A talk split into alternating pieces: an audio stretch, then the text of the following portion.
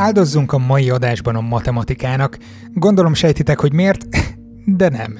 Nem csak azért, mert bejelentették, hogy Lovász László Avi Wittgersonnal közösen kapták az idei Ábel-díjat, ez az egyik legrangosabb nemzetközi kitüntetés, ami matematikusoknak járhat. Ennek az adásnak a története viszont nem így kezdődött.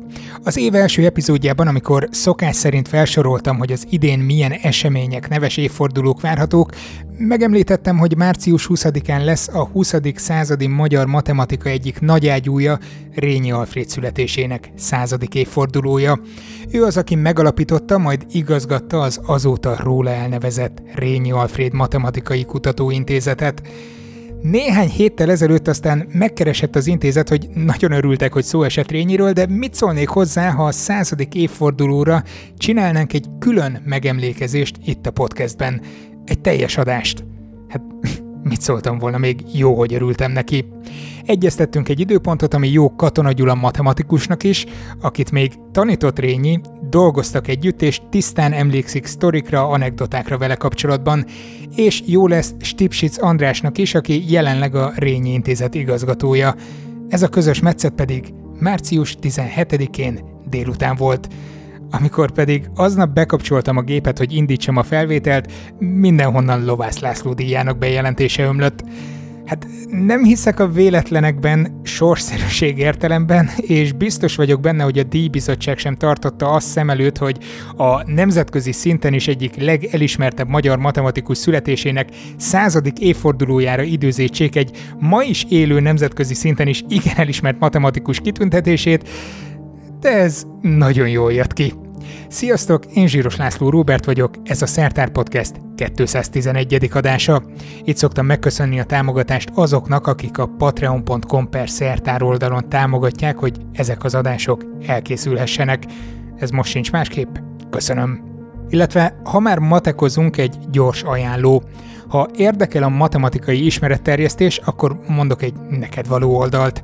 ematlap.hu ez az érintő elektronikus matematikai lapok címe, amit a Bolyai János Matematikai Társulat szerkeszt. Az érintő az egy elég jó cím egy matek kiadványnak. Jó sokrétű. A linket megtaláljátok a leírásban. Ma tehát először Katona Gyula mesél nekünk a saját személyes élményeiről Rényi Alfreddal kapcsolatban, utána pedig Stipsic András, az intézet igazgatója lesz a vendég, és vele arról beszélgetünk, hogy miért van ennyi kiváló magyar matematikus, milyen munka folyik az intézetben, és arra is kitérünk, hogy hogyan változott az intézet működése azzal, hogy az intézet az Ötvös Loránt kutatóhálózatba tagozódott. Jöjjön tehát a beszélgetés Katona Gyula matematikussal bekészültem ide, hogy akkor megnyitom a számítógépet, és Rényivel fogunk most foglalkozni. Erre az első hír, ami szembe jött, hogy Lovász László megkapta a MASZ Ábel díjat. Szerintem emellett azért nem mehetünk el szó nélkül, hogyha már matematikusokról, meg matematikusokkal beszélgetünk. Ezt ovációval fogadja a magyar matematikus társadalom? Tehát ilyenkor pesgőt bontanak a meglepetéstől, vagy... A meglepetés az túlzás, ezt már vártuk tehát inkább az volt, hogy, hogy, hogy mikor kapja már meg.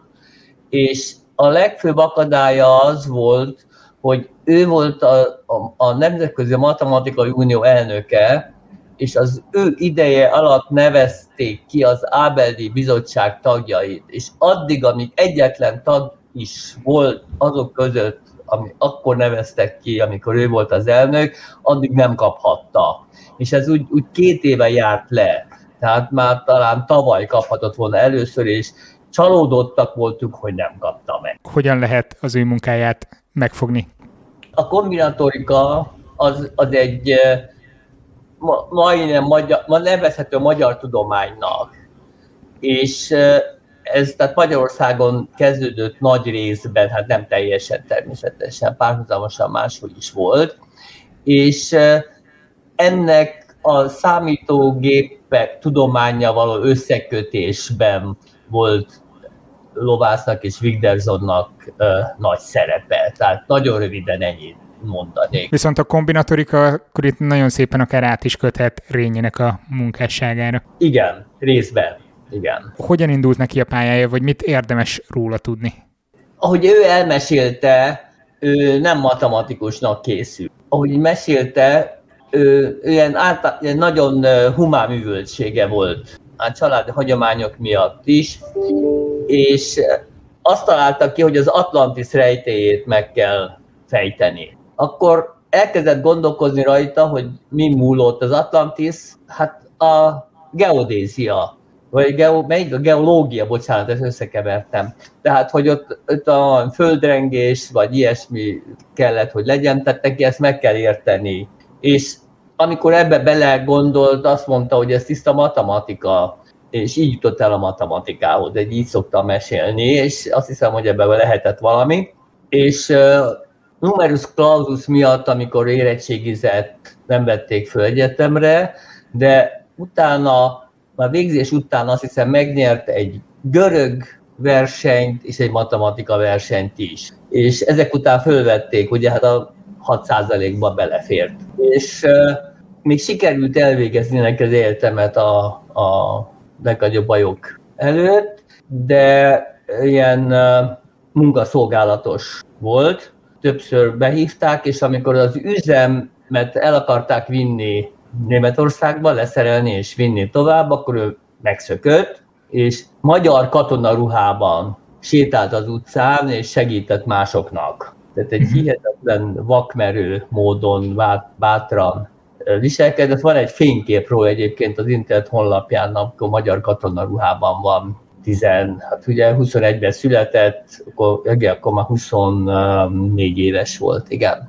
És akkor, amikor megtörtént a vitathat, vitatott nevű történelmi esemény, tehát neki felszabadulás volt feltétlenül, akkor rögtön ö, megszerezte a kisdoktori Szegeden Risz Frigyes ö, témavezetésével, és azt nem tudtam hogy kideríteni 45-ben vagy 46-ban, de hát az mindegy, kapta meg ezt, valószínűleg ugye az, körülbelül az évfordulóján 45-46-nak, és utána rögtön ö, kiment úgynevezett aspirantúrára, tehát egy ilyen manapság azt mondanánk, hogy PhD ösztöndíj, de azért ott nagy, sokkal nagyobb volt a követelmény, a kandidátusi cím az erősebb volt, mint a PhD. Szentpétervárra Linyik nevű híres professzorhoz.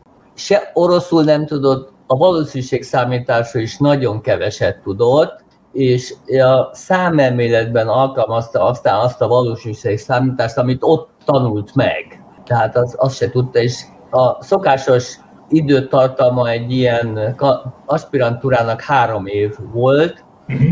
kilenc hónap alatt megszerezte a kandidátusi címet, matematikai tudományok kandidátusi címet. Akkor hazajövetele után elég hamar kinevezték, akkor 28 éves volt, tehát igen, igen, igen, tehát 49-ben kinevezték Debrecenbe egyetemi tanárnak, és aztán 50-ben már Pesten a akkor még úgy hívták, hogy Alkalmazott Matematikai Kutatóintézet, ő lett a alapító igazgatója. Volt valami előzmény az egyetemen, ilyen kutatócsoport, de a matematikai intézet az akkor keletkezett, és 52-ben már egyetemi tanár is volt az eltén. Ahhoz viszont, hogy egy intézetet létre tudjon hozni, egy kutatóintézetet, ahhoz egyrészt gondolom jó kapcsolatokra van szükség, másrészt pedig jó szervezőkészségre. Mind a kettő meg lehetett.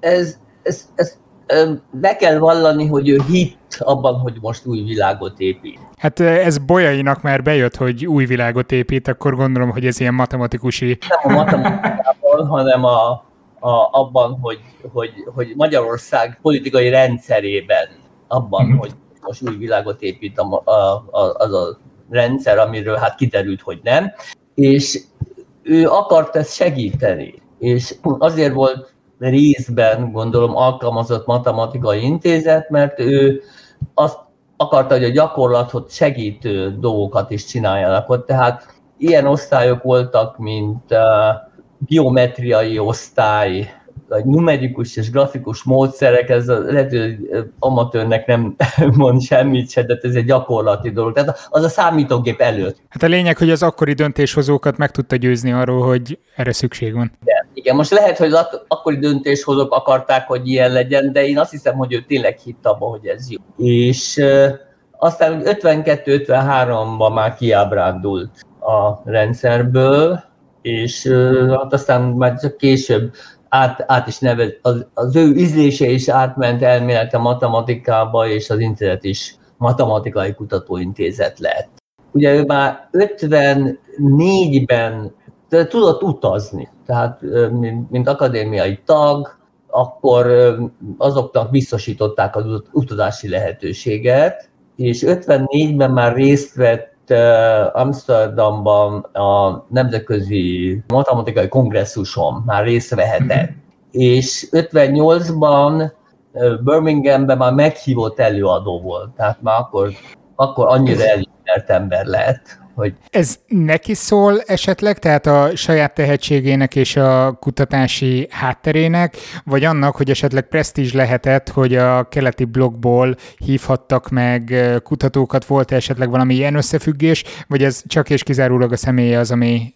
Az csak a személyének. Tehát az lehet, hogy volt az emberek fejében egy kvóta, hogy, hogy Kelet-Európából is meg kell hívni, de hogy őt hívták meg, az, mhm. az személyének szólt egyértelműen. Tehát a, amit ő csinált Szentpéter, Leningrádban, Leningrádban csinálta aspirantúra alatt, az már világra szóló eredmény volt. Egy nagyon híres sejtést ugye nem oldott meg, és máig sincs igazán megoldva, de egy fontos lépést, meglepő lépést tett benne. Ezt, ezt le lehet fordítani halandó nyelvre, hogy mi volt az, amit amivel ő előrukkolt? Hát hmm, a úgynevezett goldba sejtés. Annyit mondok, hogy egy számelméleti sejtés, ami primszámokról szóló számelméleti sejtés, és ő bebizonyította azt, hogyha primszámok kis szorzata, néhány primszám szorzatát veszem helyette,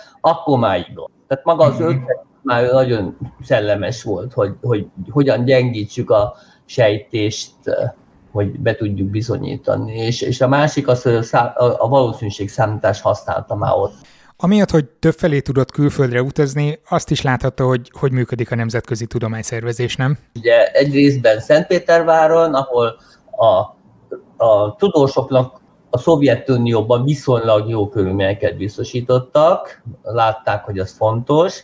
Tehát ott is látott szervezést, és, és hogy működnek az iskolák, és nyugaton is látta. Tehát ez neki nagyon segített, hogy hogy kell, és, és ilyen kis csacsiságokat muszáj megemlítenem, hogy manapság, mikor egy cikk megszületik, akkor az ember a számítógépen elküld. Na de amikor én fiatal voltam, akkor csináltak úgynevezett külön lenyomatot, tehát a, a nyomda a folyóirat mellett minden egyes cikkből csinált mondjuk 50 darabot, és azt elküldte a szerzőnek, hogy osztogassa. Ugye még nem volt mhm. szer. Na most Rényi idejében az, ő azt találta ki, hogy fölvet egy fényképészt, aki a cikkeket úgy másolta, hogy lefényképezte egy asztalon, és csinált belőle sok példányt. Tehát i- ilyen, ilyen dolgokat is tudott, és értett, hogy mit kell csinálni. Ja igen, a könyvtár az nagyon fontos volt. Tehát most már ennek is kicsi a jelentősége, vagy kisebb a jelentősége egy könyvtárnak, de mondjuk egyértelműen a, a mi intézetünk könyvtára volt Magyarország legjobb matematikai könyvtára.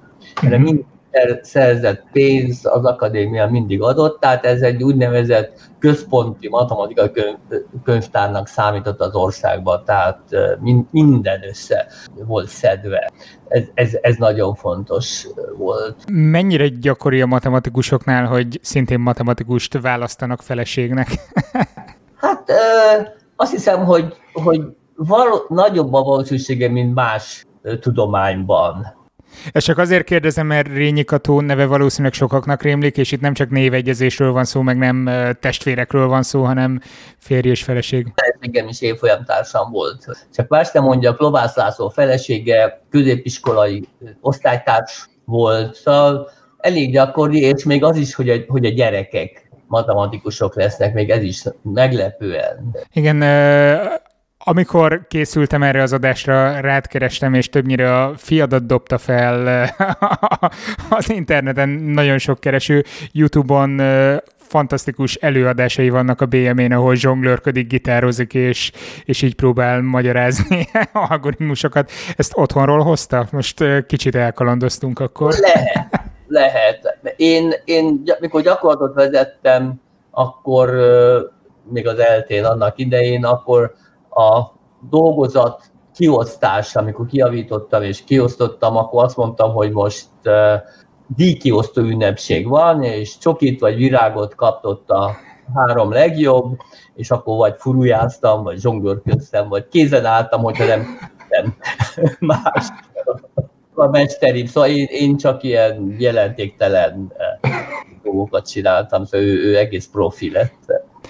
Hogy látod jobban, hogy alakul az érdeklődés a fiatalok körében a matematika iránt? Én azt hiszem, hogy ezzel nincs, nincs probléma, szóval különösen a tehetségeknél. A mhm. probléma az, hogy kimennek külföldre.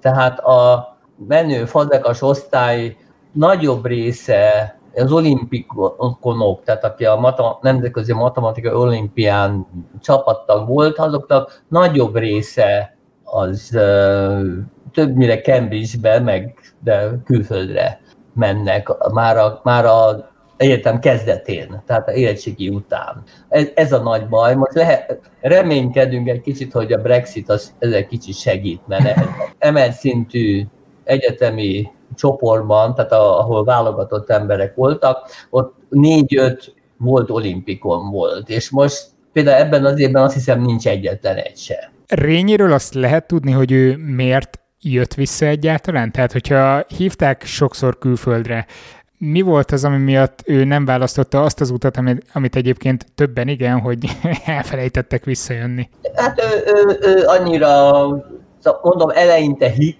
a, a, a politikai rendszerben, a célban, és hát annyira ide tartozott, tehát ő neki annyira jó voltak a lehetőségei, mint igazgató, mint tanszékvezető, de hát ő, ő, ő meg annyira magyarnak érezte magát, szóval nem, ő föl sem merült benne. És milyen volt vele együtt dolgozni? Szigorú volt, vagy szeretett viccelődni? Hát ilyen ugrató, ugratós vicceket szívesen csinált Rényi. Az egyik ilyen híres sztori az volt, amikor hát olyan kicsi volt a közösség, ugye, hogy majdnem mindenki mindenkit ismert, és mindenki tudta, hogy Rini megy Moszkvába, nem tudom már milyen évben volt az, és egy másik professzor, az egy nagyon híres sejtésen gondolkodt hosszú évek óta, négy szintétel, nem tudom, hallottál erről azóta? Hát azóta a azóta már tétel, akkor még csak sejtés volt. A néhány évvel ezelőtti járderepedés, festés kapcsán el, eléggé a köztudatba került a négy szintétel szerintem. Ezt meg lehet négy színnel csinálni, hogy a szomszédosak, a szomszédos országok mindig különböző színűek lesznek. És ezt, ezt nem sikerült bebizonyítani, csak 76-ban csinálták meg számítógép segítségével, és akkor az egyik professzor az ezen gondolkodt, lényegében az életét áldozta, korábban csinált nagyon fontos dolgokat, és úgy gondolta, hogy most ez jön. És amikor Rényi elutazott volna uh, Moszkvába, akkor köd volt, és nem ment el a gép aznap. És az illető professzor tudott róla, hogy Rényi elutazott Moszkvába.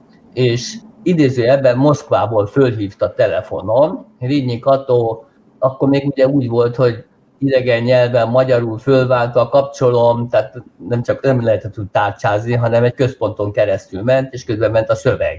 És a Rényi attól megjátszotta, hogy ő kapcsolja most Rényi Alfredet Moszkvából, és kérdezte a illető professzor, hogy hogy nem mi újságban Moszkvában. Hát mondta a Rényi, hogy hát megoldották a nézszűseit. És a professzor csak annyit mondott, és jó a bizonyítás. Aztán egy másik ilyen ugratásnak voltam tanulja az akadémiai üdülőbe, a Mátraházán, oda művészek is, volt egy ilyen egy, egyezmény, hogy a művészi, tehát Szigrigetre mehettek az akadémiai emberek, és viszont. És ott volt Somjó György, amikor egyszer meglátogattam Rényit, én a másik üdülőben voltam, és a, oda a Mátraházaiba csak akadémikusok mehettek, vagy nem tudom, magasabb rangú idősebb emberek, és ott volt, meglátogattam a másik üdülőben, átmentem, és akkor ott volt a Somjó György, és akkor hírt, Rényi hirtelen felidejt, azt mondta, hogy te, Somjó György egy költő volt, nem tudom, róla, azt mondta, te most egy lengyel kritikus leszel, és megígéred neki, hogy kiadjátok Lengyelországban a versenynek a fordítását.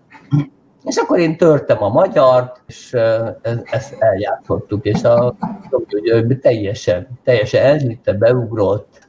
Sajnos nem voltam ott, amikor megmondták neki.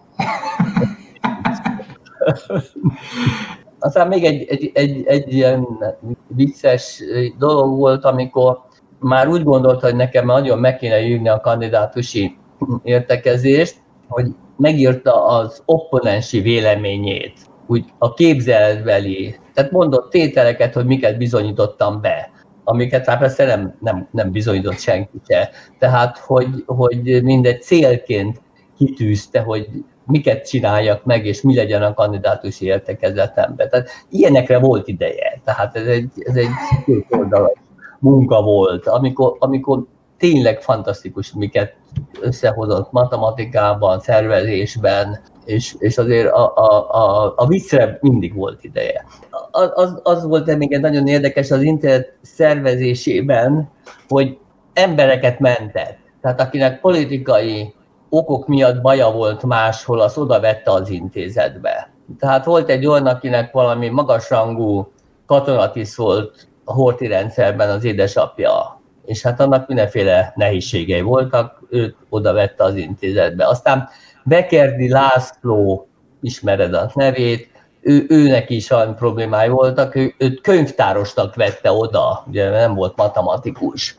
Ah. Szabó Árpád nevű klasszika filológusnak szintén valami politikai nehézséget támadt, oda vette, és ő beleásta magát a görög matematikába, és világra szó eredményeket ért el matematika történet, görög matematika történetbe, attól, hogy oda vette. Aztán azt csinálta nagyon szabadon, hogy eléggé valaki megtetszett már valakinek a munkája, akkor oda hívta az intézetbe, hát kiderült, hogy nem vált be, akkor keresett neki állást. Tehát el, elvitte mm. Máshova, és bemutatta, és rábeszélte az illetőt, hogy vegyék föl. Tehát ennyire gondoskodott az emberekről. Vagy azt is ő találta ki, hogy ha valaki ott akart nagyon szeretett ott dolgozni, nem volt elég tehetséges, akkor adott neki valami adminisztratív feladatot. Tehát volt egy hölgy, aki munkás származású volt, és illet fölvenni, és hát kiderült, hogy nem elég jó.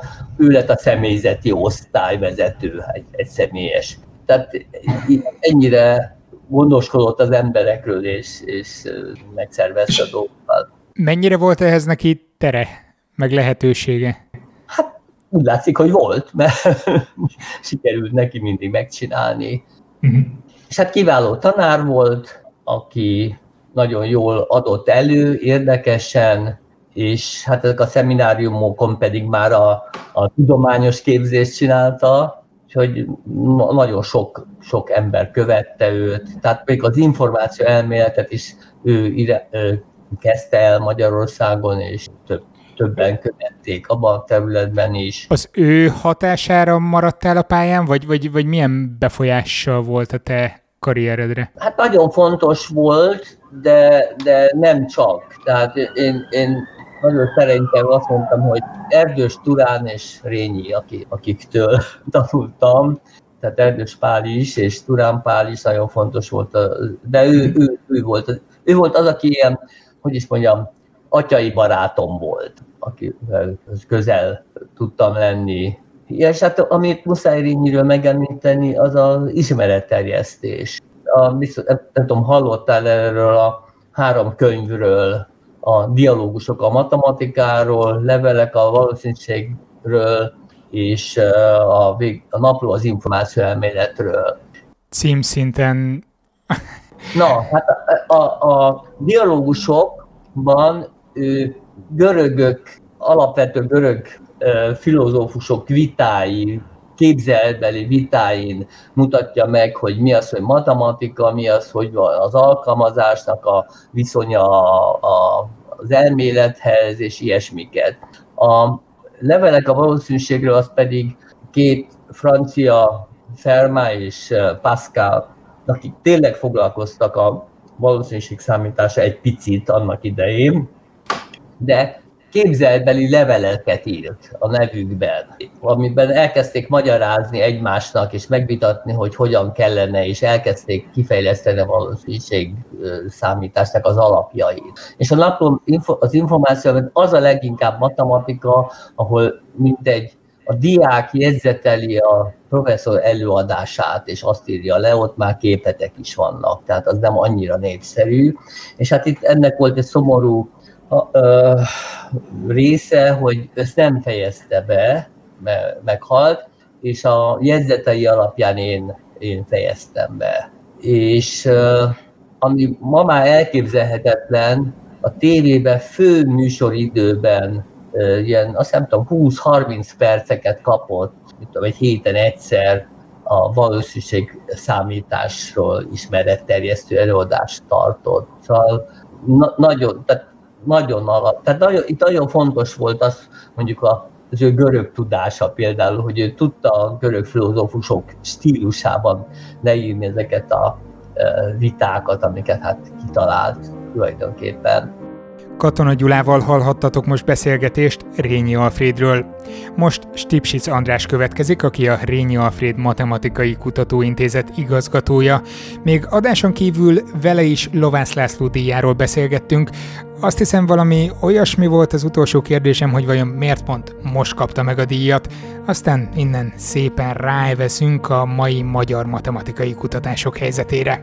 Hát ezt az, az van, hogy, hogy rettentő sok nagyon-nagyon-nagyon kiváló matematikus van, és ebben rengeteg politika is van, meg a, a tudományterületek közötti a beszélgetések, ki van a bizottságban, nagyon sok mindentől függ, úgyhogy ő, ő több éve már a, az esélyesek között van, de hogy aztán ez mikor válik valóra, azt sose lehet tudni. Rettentő sok kiváló matematikus van világszerte. Magyarországon is szeretjük azt mondani, hogy megnyitunk bármilyen hírportált, amikor szóba jön valami nagy matematikai áttörés. Nyilván semmit nem ért belőle a laikus, hogy, hogy miről van szó, de úgy, úgy megmelengeti a szívünket, hogy na hát mennyi kiváló matematikus van Magyarországon. Ez így van? Vagy, vagy ha összehasonlítjuk mondjuk más országokkal, az arány azért nagyon hasonló. Persze ez nem kisebbíti az érdemeit nyilván a magyar matematikusoknak se. Szeretjük azt gondolni, hogy, hogy sok, sok jó magyar matematikus van, ennek több oka lehet, tehát van nálunk egy jól működő tehetséggondozás, vannak ö, kiemelt középiskolák, például ahova Lovász László is járt, a Fazekas, az egy mhm. ilyen igazi központja a fiatalok összegyűjtésének és a tehetséges fiatalok további hát, tanításának. Sokáig nagyon erős volt az egyetemi oktatás, most is jó, de nagyon sok oktató külföldre ment, tehát ezzel, ezzel mindig számolni kell.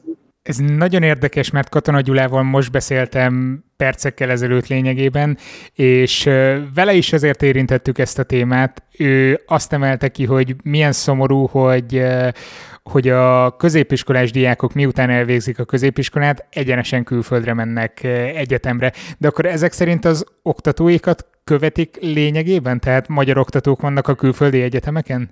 So, sok, sok magyar elment, de azt hiszem a, a diákság az egy teljesen szervezett, az angol egyetemek ezt jól felmérték, hogy oda tudnak csábítani top budapesti középiskolákból, vagy országos top középiskolákból diákokat, és ez szervezetten működik. E, ennek az a nagy hátránya, hogy akik későbbi, a karrierjük későbbi pontján mennek külföldre, azok azért tipikusan hazatérnek. Aki középiskola után megy ki, az nagy eséllyel nem fog már ott fog családot alapítani, és, és azok közül kevesebben jönnek vissza. Visszajönnek néha, azoknak nagyon örülünk, de, de azok közül azért kevesebben jönnek vissza. De visszatérve a magyar matematika a erejére, főleg a többi tudományhoz képest, azért hozzá kell tenni, hogy a, tehát egy, voltak a, a hagyományok, az oktatás, és hát a matematika az egy, az egy olcsó tudomány. Nem kell labort fenntartani. Így van, nincs nagyon drága vegyszerek, nagyon drága labor, azt szoktuk mondani, ez egy kis csalás, és ez ellen általában föl szoktam emelni a hangom, hogy csak papír és ceruza kell. Szóval ez egy kicsit egyszerűsíti, azért ennél több kell, mert fontos. Most már számítógép is. Számítógépek, könyvek, és a legfőbb az, hogy, hogy fönn tudjuk tartani a nemzetközi kapcsolatokat. Tehát a matematika az egy egyéni sportág, de nagyon azon alapul, hogy az ember mennyire tud kollégáival, abban a témában dolgozó emberekkel napi kapcsolatot tartani, az újdonságról értesülni, a saját eredményeit elmondani, és együtt gondolkozni. Ez nem ingyen van, de nem lehet összemérni mondjuk egy, egy részecske gyorsítónak a költségével. Világos. Pete Gábor volt néhány évvel ezelőtt a vendég itt az adásban, és ő foglalta ezt össze úgy, hogy a matematika a, a tudomány legfontosabb elmejátéka. Ez kellően inspiráló tud lenni az ott dolgozó kutatóknak, az intézetben dolgozó kutatóknak, vagy, vagy mi az, ami megteremti azt a közeget, amitől, amitől jó ott dolgozni? Hát ez, ez két kérdés, hogy mitől jó dolgozni, mondjuk nálunk az intézetben. Igen. Próbálunk egy olyan ö, légkört kialakítani, ahol mindenki arra fókuszálhat, amit igazán szeret csinálni. A, abban is különbözik a matematika a többi tudományoktól, vagy a természettudományoktól legfőképpen, hogy itt kevésbé kell előre tervezni. Tehát egy, egy kémiai, biológiai kísérlet az akár éves előkészítéseket is igényel, össze kell hangolni a különböző fázisait a kísérleteknek, arra engedélyeket kell szerezni. A matematikában az történik, hogy két ember beszélget, valami jó ötlet kipattan a beszélgetésből, azt tovább viszik, bevonnak egy harmadikat. Az egész nagyon dinamikus tud lenni, hogyha megvan az a háttér, hogy csak ezzel kell foglalkozniuk, és, és megvannak a, ezek a minimális feltételek, számítógépek, könyvek, cikkek, Úgyhogy az intézet erre törekszünk, hogy ez a háttér, ez tényleg meglegyen. Ez tipikusan meg is szokott lenni, most nagyon szomorú az intézet, mert hogy a, a koronavírus járvány miatt nyilván arra bátorítjuk a kutatókat, hogy otthonról dolgozzanak, sokkal biztonságosabb, és pont az a hangulat, ami, ami nagyon erőre viszi, az most az online térbe költözött, ami egyébként működik online is. Az én tapasztalatom az, hogy a régi barátságok, régi kapcsolatok, régi munkakapcsolatok, azok jól működnek. Újakat nagyon nehéz kialakítani. Nincs az, hogy mondjuk délután egy tea mellett az ember csak úgy beszélget össze-vissza mindenféle érdekes matematikai dolgokról, és akkor egyszer csak vala két ember közös hullámhosszra kerül, és akkor onnan elkezd kialakulni egy ilyen közös munka. Mindjárt akár elfordulhatunk hálózatkutatásokra is ez alapján, de erről egyébként volt szó kifeje, kifejezetten ezekről a kérdésekről néhány adással ezelőtt, úgyhogy szomorúan hallom a visszacsatolást, hogy tényleg, tényleg úgy működik. Viszont visszakanyarodok egy kicsit a matematikai munkára, vagy a matematikusi munkára, hogy a kémiában ha már ez a példa jött fel, akkor feltesz az ember egy kérdést, megtervez hozzá egy kísérletsorozatot, végigviszi, nem jön ki az eredmény, az is egy eredmény valamilyen szinten, hogy ez meg ez a reakció nem mehet így meg így végbe. De matematikában ott van mondjuk egy sejtés, az ember felteszi rá az életét, és hm, nem tudta megoldani. Igen, azért nem ennyire egyszerű a dolog, szóval az én meggyőző. Tehát először is nehéz a jó kérdéseket föltenni. Azok szépen így desztilálódnak évek alatt, de az ember a saját kutatásába is föltehet érdekes kérdéseket, és aztán meglátja, hogy milyen, milyen válasz jön ki. Valóban ez főleg a diákoknak nagyon frusztráló tud lenni, hogy a matematikában, ha nem jön ki valami, akkor nincs a kezünkben semmi. Tehát egy kísérletnél a valamire számítunk, és nem az jön ki, az is egy információ.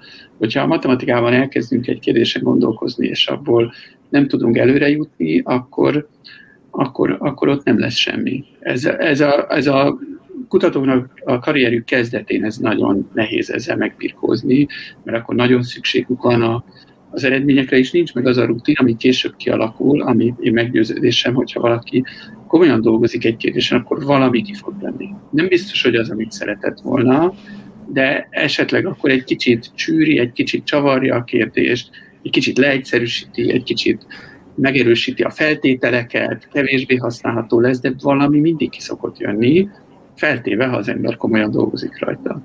Aztán persze az igazi nagy port az veri fel, amikor amikor nem kell sokat csűrni csavarni, hanem egy nagyon tisztán megfogalmazható állítás, ami esetleg első ránézésre nagyon távoli fogalmakat kapcsol össze. Ez, erre szoktuk azt mondani, ez nagyon meglepő.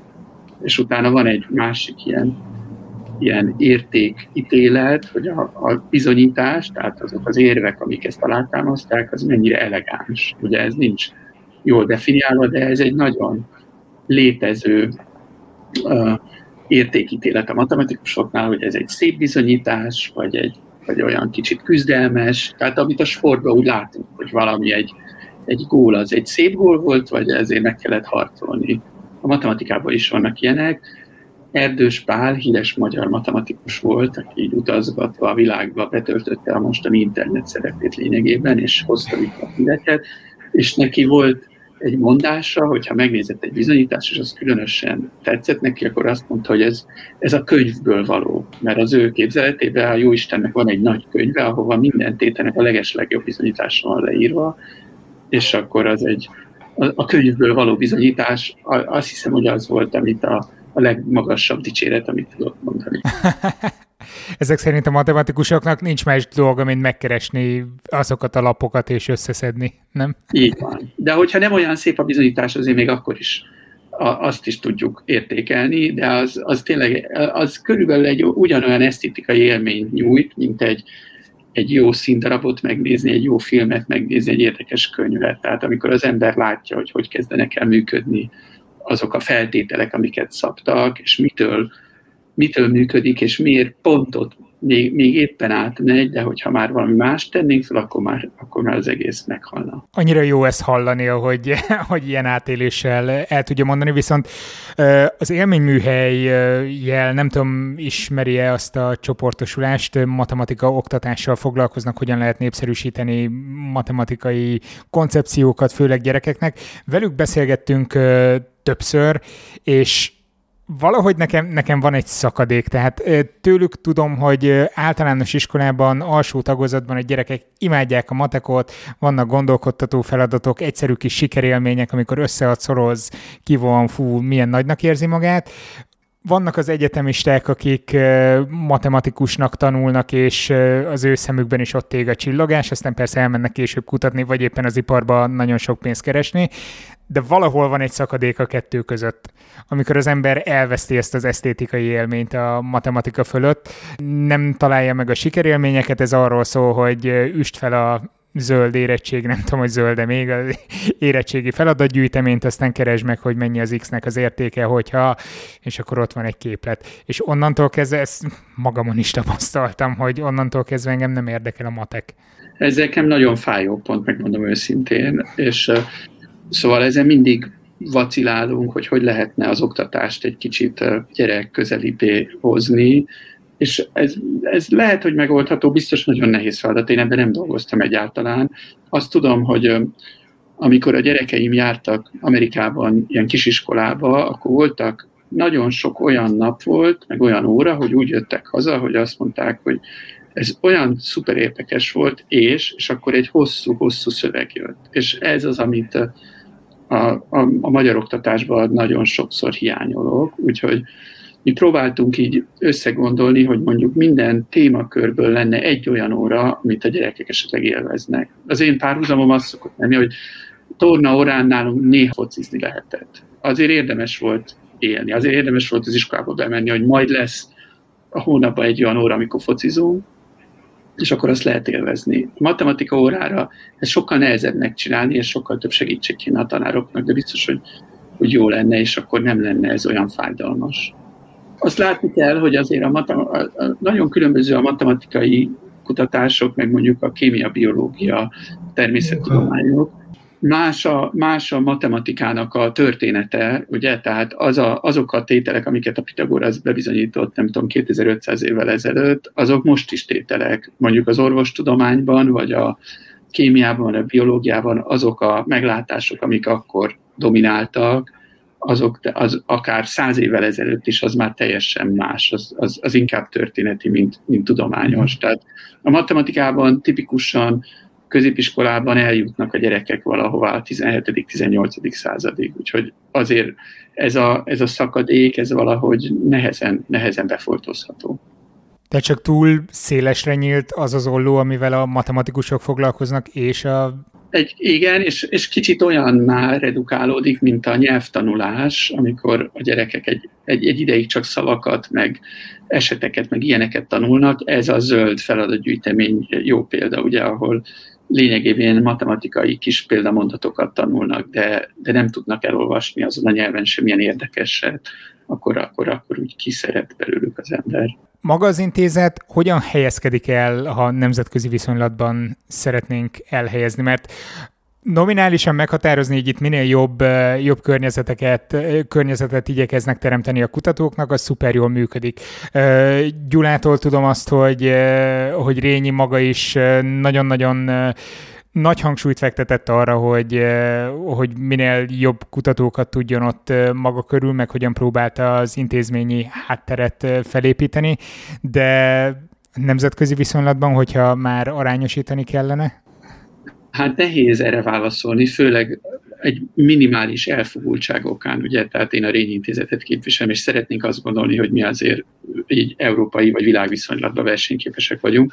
Hozzá kell azt tenni, hogy többfajta intézet van a világban, a miénk az elég egyeti, mert tipikusan az szokott lenni, hogy egy kutatóintézetben kevés fix kutató van, mondjuk a Princetoni Kutatóintézetben van 5-6 matematikus, és évente 40-50-60 vendég jön, és aztán megy. Tehát egy ilyen, inkább egy ilyen forgást valósítanak meg. A Rényi Intézet hosszú évtizedekig ennek a teljesen fordítottja volt, tehát nagyon sok fixen itt dolgozó kutató volt, néhány vendég. Most egy ilyen köztes állapotban vagyunk, rengeteg pályázatnak hála, sok külföldi és sok magyar vendég fordul meg nálunk, akik egy-két évre jönnek és hoznak egy ilyen dinamikát a, a, az, az intézet életében. Én azt gondolom, hogy hát most nem akarom újra visszautalni a beszélgetésünk elejére, hogy két Ábel-díjas kutató azért kevés intézetben van, az biztos. Ugye nálunk Szemerédi Endre professzor emeritus, és Lovász László ma délóta szintén Ábel-díjas kutató, és hát több, több nagyon kiváló kutatónk van, akik nem ezen a, a, a teljesen a top levelen, de, de mondjuk ilyen európai pályázat nyertesekből talán Magyarországon mi vagyunk az egyik, aki a legtöbbet nyert el. Tehát azt hiszem, hogy ez egy, ez egy komoly központ európai és világviszonylatban is. Szeretünk ezzel büszkékedni, és, és reméljük, hogy ezt fenn is tudjuk tartani. Több feladata is van egy kutatóintézetnek, például nekünk feladatunk, hogy egy, egy ö, jó matematikai szakkönyvtárat üzemeltessünk, talán a miénk a legnagyobb gyűjtemény Magyarországon, és ebben az egyetemeknek is segítünk. Ez Gyula kiemelte kifejezetten, hogy a könyvtár az a, az, az intézet büszkesége, és hogy... És dolgozunk rajta, hogy ez, ez ugye ez egy, egy soha be nem fejeződő munka, az új könyveket, az új folyóiratokat, a régieket selejtezni, ta, megtalálni az újakat, tehát ezen, ezen sokat dolgozunk. És hát a, a, a nyugati világban elterjedt, hogy a kutatók hat év tanítás után egy év szabadságot kapnak, ezt a szabatikának hívják. Mhm. Magyarországon ez még nem létezik mi sem tudjuk ezt az űrt betölteni, de próbáljuk a, a magyarországi matematika tanszékeknek valamennyire ebben besegíteni, és hozzánk tudnak jönni vendégkutatónak, tatóik, vagy az oktatók, hogy, hogy ezt a valahány évente legyen egy kis szusszanás, és egy kicsit vagy befejezni egy komolyabb munkát, vagy belekezdeni egy komolyabb tanulmányba, vagy csak megírni a cikkeket, tehát hogy erre, erre lehetőséget biztosítsunk. És hát komoly feladata az intézetnek az, hogy az egyetemet elvégzett friss doktoranduszoknak próbálunk az első lépésekben segíteni, akár abban, hogy ha még nincs megírva a diszertációjuk, arra egy ösztöndíjat kiírni, vagy ha már az is megvan, hogy az első posztdoktori lépéseket azokat nálunk tudják megtenni, és utána bátorítjuk őket, hogy esetleg próbálkozzanak meg külföldön is egy kis tapasztalatszerzésre, és akkor a legjobbakat azokat természetesen visszavárjuk. Voltak különböző kutatóintézetek igazgatói, igazgatói itt vendégként, viszont azóta, hogy a nagy átalakulás végbe ment volna, azóta ön az első. Hogy, úgyhogy most meg tudom kérdezni azt, hogy hogyan élik meg, milyen változások voltak azzal, hogy az MTA-tól kikerült a kutatóintézet és az ötves hálózatba? Hát ez egy nagyon érzékeny, kicsit a politika felé is mutató kérdés, de azon igyekeztünk az intézet vezetősége, hogy ezt a váltást mondjuk a, az átlagkutató az a lehető legkevésbé érezze. Nyilván rengeteg hát érzelem volt ezek alatt az, az időszakban, amikor ez a váltás történt, és mindenkinek volt erről véleménye, és én is azt gondolom, hogy ezt lehetett volna sokkal ügyesebben is csinálni, és mi jól éreztük magunkat az akadémia kebelében is, de most is azt tudom mondani, hogy lényegben hatoló változás az nem történt a kutatás mikéntjében. Ugyanúgy megkapjuk a támogatásunkat, lényegében ugyanazok szerint, az elvek szerint kell dolgozzunk. Hogy ez később változni fog-e, nem tudom, nehéz erre, jóslatokba bocsájtkozni. A, a támogatásunk az megnőtt, egy jelentős fizetésemelést tudtunk végrehajtani, ez nyilván abban csapódik le, hogy a kutatóknak nem kell esetleg másodállásban tanítani, hanem, hanem jobban tudnak koncentrálni arra, amit, ami, ami valójában a dolguk. Úgyhogy eddig nem, nem tudom azt, nem, nem tudunk semmiféle problémát itt exponálni. Szerintem jól működik az intézet, jól működik a kutatóhálózat, voltak döccenők, ami, ami előre látható jutottunk. Ennek igazán örülök. Hány, hányan dolgoznak most körülbelül az intézetben? olyan mondjuk 150 ember dolgozik az intézetben, abból körülbelül olyan 30, aki nem kutató, tehát vannak a gazdasági osztály, ilyesmi, és körülbelül a, a kutatói állományból olyan körülbelül a fele, akik, akik hát ilyen határozatlan idejű szerződése vannak, vagyis hát ez az állandó munkahelyük, és a körülbelül a másik fele az, akik mindenféle pályázatokon vannak, amiket Magyarországon nyertek, külföldön nyertek, egy külföldön nyertes pályázatot valaki hazahozott, és arra alkalmazta ezeket a kutatókat, tehát egy ilyen elég változatos a paletta. Mennyire nemzetközi a kutatói csapat? Egyre nemzetközi. Tehát ezek a a, a nagy európai pályázatok azok megengedik azt, hogy olyan fizetéseket tudjunk ajánlani, amik versenyképesek mondjuk egy bécsi, vagy egy berlini, vagy egy francia országi fizetéssel, és akkor tényleg az kerül mérlegre, hogy kivel tud valaki dolgozni, kitől tud tanulni, kivel tud közös projekteket kezdeni, úgyhogy egyre több, fia, főleg fiatalokat tudunk. Ugye Magyarországra jönni nem könnyű, tehát van az első probléma, hogy amit szoktak mondani az ide látogató idegenek, hogy kicsit olyan olvasni az utcán a táblákat, mintha Kínába lennének, kivéve, hogy ismerik a betűket. Tehát valahogy nem kapcsolódik semmilyen más nyelvhez, ez egy, ez egy állandó probléma. Az intézeten belül nem, mert ott angolul beszélünk a, a, a látogatóinkkal, de amint kilép az intézetből, ez nehéz, még nehezebb, ha valaki családdal akar jönni, ugye, hogy az is a gyerekeket iskolába tenni, tehát ez egy, ez egy olyan probléma, amivel tényleg nagyon nehéz, nagyon nehéz átlépni. A fiatalokat tudjuk igazán megszólítani pályájuk kezdetén, vagy a, vagy a kezdeti szakaszában, akkor egy kicsit kalandvágyóbbak, egy kicsit szabadabbak, és néhányan egyszerűen komolyan elkezdenek magyarul is tanulni. Intézetigazgatóként mi az ön feladata? Mennyire tud koncentrálni a kutatómunkára, vagy mennyire kell ezt teljesen feladnia és administratív és bürokratikus dolgokkal foglalkozni? Hát azt hittem, hogy több időm lesz a kutatásra, de most azért elég zivataros éveket éltünk, tehát ez az átalakulás, ez rengeteg energiát elvitt, és a járvány se segít abban, mert mindenféle új dolgokat kell megérteni, megtanulni, kidolgozni, és, és a leg, zavaróbb az, hogy ez a járvány, ez arra nagyon jó, hogy semmit ne lehessen tervezni. Ugye az ember valamit megtervez, és akkor fél év múlva kiderül, hogy azt el kell halasztani, de aztán elhalasztjuk, akkor azt, meg, akkor azt le kell mondani. Tehát ez a folyamatos ilyen lebegés, hogy pontosan mi lesz két hét múlva, az, az, az elég sok energiát elvisz. Úgyhogy én inkább ennek a számlájára írom, hogy kicsit kevesebb idő jutott arra, hogy tassunk, de azért, azért igyekszünk.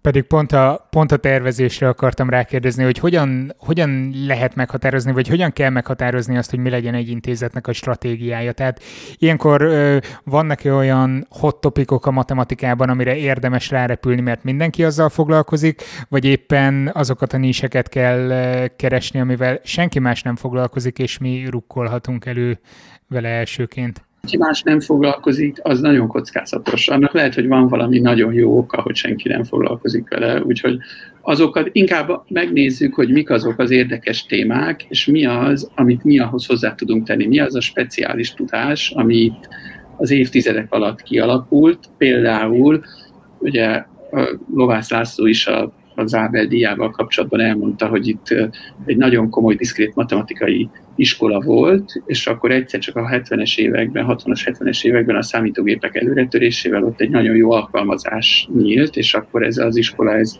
ez még jobban megerősödött. Valami hasonlót élünk meg most is, a mesterséges intelligencia az egy nagyon komoly felhasználási területe lesz a tudománynak, de annak meg kell teremteni matematikai alapjait, és azt hiszem, hogy ebbe a mi intézetünk igazán sok mindent tud hozzátenni. Tehát nekünk megvan egy olyan elméleti háttér, ami ehhez majd kelleni fog, és nagyon sok helyen ez nincs meg, és nyitunk a, a felhasználásokra, megpróbáljuk megérteni, hogy mik azok a kérdések, amik, amik az embereket most ebben a témában igazán foglalkoztatják, hogy lehet ezt felhasználni, és akkor ebben próbálunk valami maradandót alkotni. Nagyon remélem, hogy valami hasonló sikerrel, mint ahogy a 70-es évek computer science-éből nőtt ki aztán olyan tudományos eredmények, amik aztán Szemerévi Endré ő fémjelez, vagy pedig Lovász László. Az kicsit magas a lét, azt hiszem, de, de igyekezni fogunk. Stipsis Andrással hallhattatok beszélgetést. Ha tetszett ez az adás, remélem értékelitek azon a felületen, ahol épp hallgattátok. Jövő héten társadalomtudományi témával folytatjuk, a szinglikről lesz szó. Rövid Irén szociológus volt a vendég a múlt heti Ha jobban belegondolszban, kis ízelítőt ott már kaphattatok a témáról. A linkjét berakom az adás alá, addig is ráhangolódásképpen. Jövő héten viszont mélyebben is belemegyünk majd az egyedülálló kutatásába. Ha nem szeretnél lemaradni és még nem tetted, iratkozz fel a szertárra szertár.simplecast.com oldalon, Spotify-on vagy azon a podcast alkalmazáson, amit egyébként is használsz. A patreon.com per szertár oldalon támogatóknak köszönöm a hozzájárulást. Legyen szép hetetek, sziasztok!